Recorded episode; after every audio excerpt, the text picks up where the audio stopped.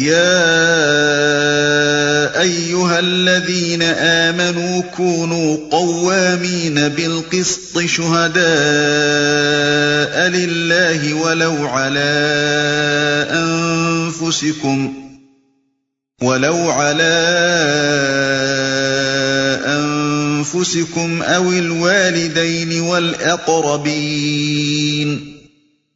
يكن غنيا أو فقيرا فالله أولى بهما فلا تتبعوا الهوى أن تعدلوا وإن تلووا أو تعرضوا فإن الله كان بما تعملون خبيراً اے لوگو، جو ایمان لائے ہو، انصاف کے علم بردار اور خدا واسطے کے گواہ بنو۔ اگرچہ تمہارے انصاف اور تمہاری گواہی کی زد خود تمہاری اپنی ذات پر یا تمہارے والدین اور رشتہ داروں پر ہی کیوں نہ پڑتی ہو۔ فریق معاملہ خامالدار ہو یا غریب، اللہ تم سے زیادہ ان کا خیر خواہ ہے۔ لہذا اپنی خواہش نفس کی پیروی میں عدل سے باز نہ رہو۔ اور اگر تم نے لگی لپٹی بات کہی یا سچائی سے پہلو بچایا، تو جان رکھو کہ جو کچھ تم کرتے ہو اللہ کو اس کی خبر ہے۔ انصاف کے علم بردار۔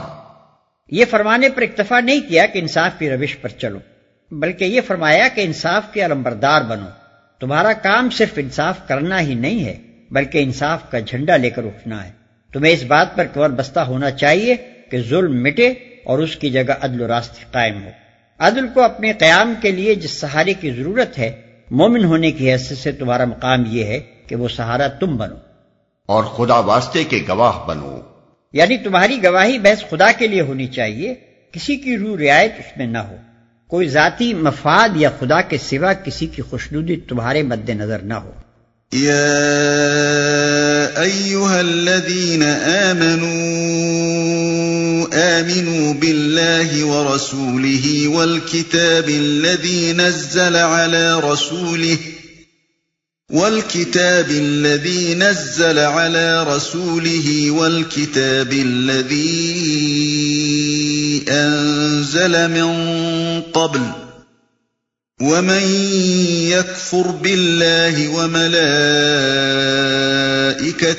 وكتبه ورسله واليوم الآخر واليوم الآخر فقد ضل ضلالا بعيدا اے لوگو، جو ایمان لائے ہو، ایمان لاؤ اللہ پر اور اس کے رسول پر اور اس کتاب پر جو اللہ نے اپنے رسول پر نازل کی ہے، اور ہر اس کتاب پر جو اس سے پہلے وہ نازل کر چکا ہے۔ جس نے اللہ اور اس کے ملائکہ اور اس کی کتابوں اور اس کے رسولوں اور روز آخرت سے کفر کیا، وہ گمراہی میں بھٹک کر بہت دور نکل گیا۔ ایمان لاؤ۔ ایمان لانے والوں سے کہنا کہ ایمان لاؤ بظاہر عجیب معلوم ہوتا ہے، لیکن دراصل یہاں لفظ ایمان دو الگ معنوں میں استعمال ہوا ہے۔ ایمان لانے کا ایک مطلب یہ ہے کہ آدمی انکار کے بجائے قرار کی راہ اختیار کرے۔ نہ ماننے والوں سے الگ ہو کر ماننے والوں میں شامل ہو جائے۔ اور اس کا دوسرا مطلب یہ ہے کہ آدمی جس چیز کو مانے اسے سچے دل سے مانے۔ پوری سنجیدگی اور خلوص کے ساتھ مانے۔ اپنی فکر کو، اپنے مذاق کو، اپنی پسند کو، اپنے رویے اور چلن کو، اپنی دوستی اور دشمنی کو، اپنی صحیح و جہد کے مصرف کو بالکل اس عقیدے کے مطابق بنا لے جس پر وہ ایمان لایا ہے۔ آیت میں خطاب ان تمام مسلمانوں سے ہے جو پہلے معنی کے لحاظ سے ماننے والوں میں شمار ہوتے ہیں اور ان سے مطالبہ یہ کیا گیا ہے کہ دوسری معنی کے لحاظ سے سچے مومن بنے۔ روز آخرت سے کفر کیا۔ کفر کرنے کے بھی دو مطلب ہیں۔ ایک یہ کہ آدمی صاف صاف انکار کر دے دوسرے یہ کہ زبان سے تو مانے مگر دل سے نہ مانے۔ یا اپنے رویے سے ثابت کر دے کہ وہ جس چیز کو ماننے کا دعویٰ کر رہا ہے فی الواقع اسے نہیں مانتا۔ یہاں کفر سے یہ دونوں معنی مراد ہیں۔ اور آیت کا مقصود لوگوں کو اس بات پر متنوع کرنا ہے کہ اسلام کے ان اساسی عقیدوں کے ساتھ کفر کی ان دونوں اقسام میں سے جس قسم کا برتاؤ بھی آدمی اختیار کرے گا، اس کا نتیجہ حق سے دوری اور باطل کی راہوں میں سرگشتگی و نامرادی کے سوا کچھ نہ ہوگا۔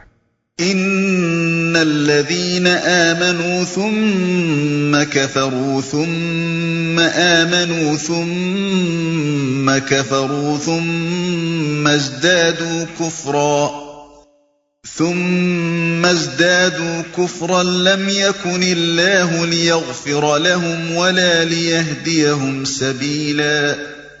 رہے وہ لوگ جو ایمان لائے، پھر کفر کیا، پھر ایمان لائے، پھر کفر کیا، پھر اپنے کفر میں بڑھتے چلے گئے، تو اللہ ہرگز ان کو معاف نہ کرے گا اور نہ کبھی ان کو راہ راست دکھائے گا۔ پھر اپنے کفر میں بڑھتے چلے گئے۔ اس سے مراد وہ لوگ ہیں جن کے لیے دین محض ایک غیر سنجیدہ تفریح ہے۔ ایک کھلونا ہے جس سے وہ اپنے تخیلات یا اپنی خواہشات کے مطابق کھیلتے رہتے ہیں۔ جب فضائے دماغی میں ایک لہر اٹھی، مسلمان ہو گئے۔ اور جب دوسری لہر اٹھی، کافر بن گئے۔ یا جب فائدہ مسلمان بن جانے میں نظر آیا، مسلمان بن گئے۔ اور جب معبود منفات نے دوسری طرف جلوہ دکھایا، تو اس کی پوجا کرنے کے لیے بے تکلف اسی طرف چلے گئے۔ ایسے لوگوں کے لیے اللہ کے پاس نہ مغفرت ہے، نہ ہدایت۔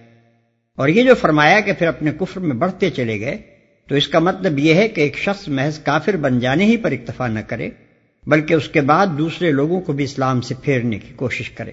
اسلام کے خلاف خفیہ سازشیں اور اولانیہ تدبیریں شروع کر دے اور اپنی قوت اس صحیح و جہد میں صرف کرنے لگے کہ کفر کا بول بالا ہو اور اس کے مقابلے میں اللہ کے دین کا جھنڈا سرنگوں ہو جائے۔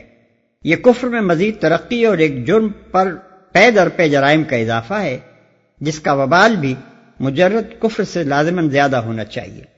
بشر المنافقین بأن لهم عذابا أليما الذين يتخذون الكافرين أولياء من دون المؤمنين أيبتغون عندهم العزة فإن العزة لله جميعاً اور جو منافق اہل ایمان کو چھوڑ کر کافروں کو اپنا رفیق بناتے ہیں، انہیں یہ مجدہ سنا دو کہ ان کے لیے دردناک سزا تیار ہے۔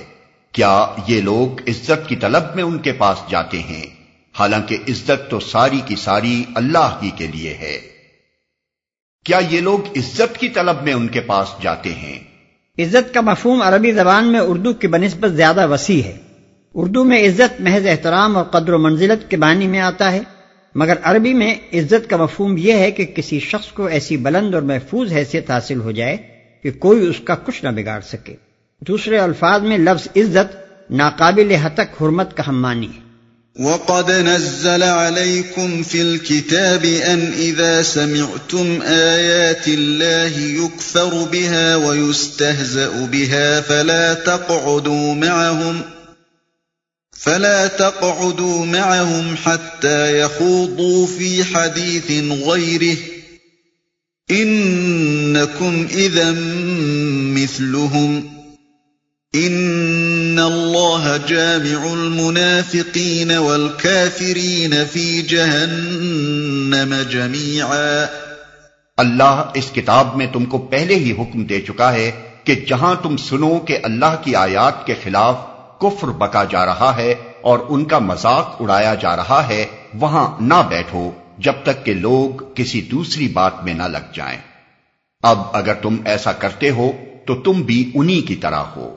یقین جانو کہ اللہ منافقوں اور کافروں کو جہنم میں ایک جگہ جمع کرنے والا ہے۔ اب اگر تم ایسا کرتے ہو، تو تم بھی انہی کی طرح ہو۔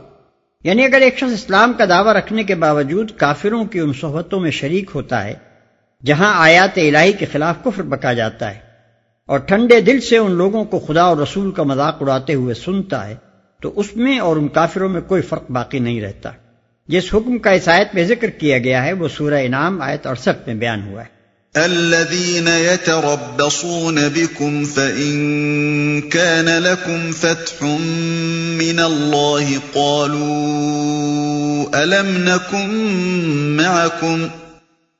قالوا ألم نكن معكم وإن كان للكافرين نصيب قالوا ألم نستحوذ عليكم قالوا ألم نستحوذ عليكم ونمنعكم من المؤمنين فاللہ يحكم بينكم يوم القيامة وَلَن يَجْعَلَ اللَّهُ لِلْكَافِرِينَ عَلَى الْمُؤْمِنِينَ سَبِيلًا یہ منافق تمہارے معاملے میں انتظار کر رہے ہیں کہ اونٹ کس کروٹ بیٹھتا ہے۔ اگر اللہ کی طرف سے فتح تمہاری ہوئی تو آ کر کہیں گے کہ کیا ہم تمہارے ساتھ نہ تھے؟ اگر کافروں کا پلہ بھاری رہا تو ان سے کہیں گے کہ کیا ہم تمہارے خلاف لڑنے پر قادر نہ تھے اور پھر بھی ہم نے تم کو مسلمانوں سے بچایا۔ بس اللہ ہی تمہارے اور ان کے معاملے کا فیصلہ قیامت کے روز کرے گا۔ اور اس فیصلے میں اللہ نے کافروں کے لیے مسلمانوں پر غالب آنے کی ہرگز کوئی سبیل نہیں رکھی ہے۔ اور پھر بھی ہم نے تم کو مسلمانوں سے بچایا۔ ہر زمانے کے منافقین کی یہی خصوصیت ہے۔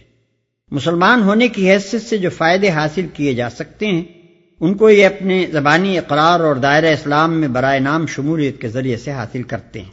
اور جو فائدے کافر ہونے کی حیثیت سے حاصل ہونے ممکن ہیں، ان کی خاطر یہ کفار سے جا کر ملتے ہیں۔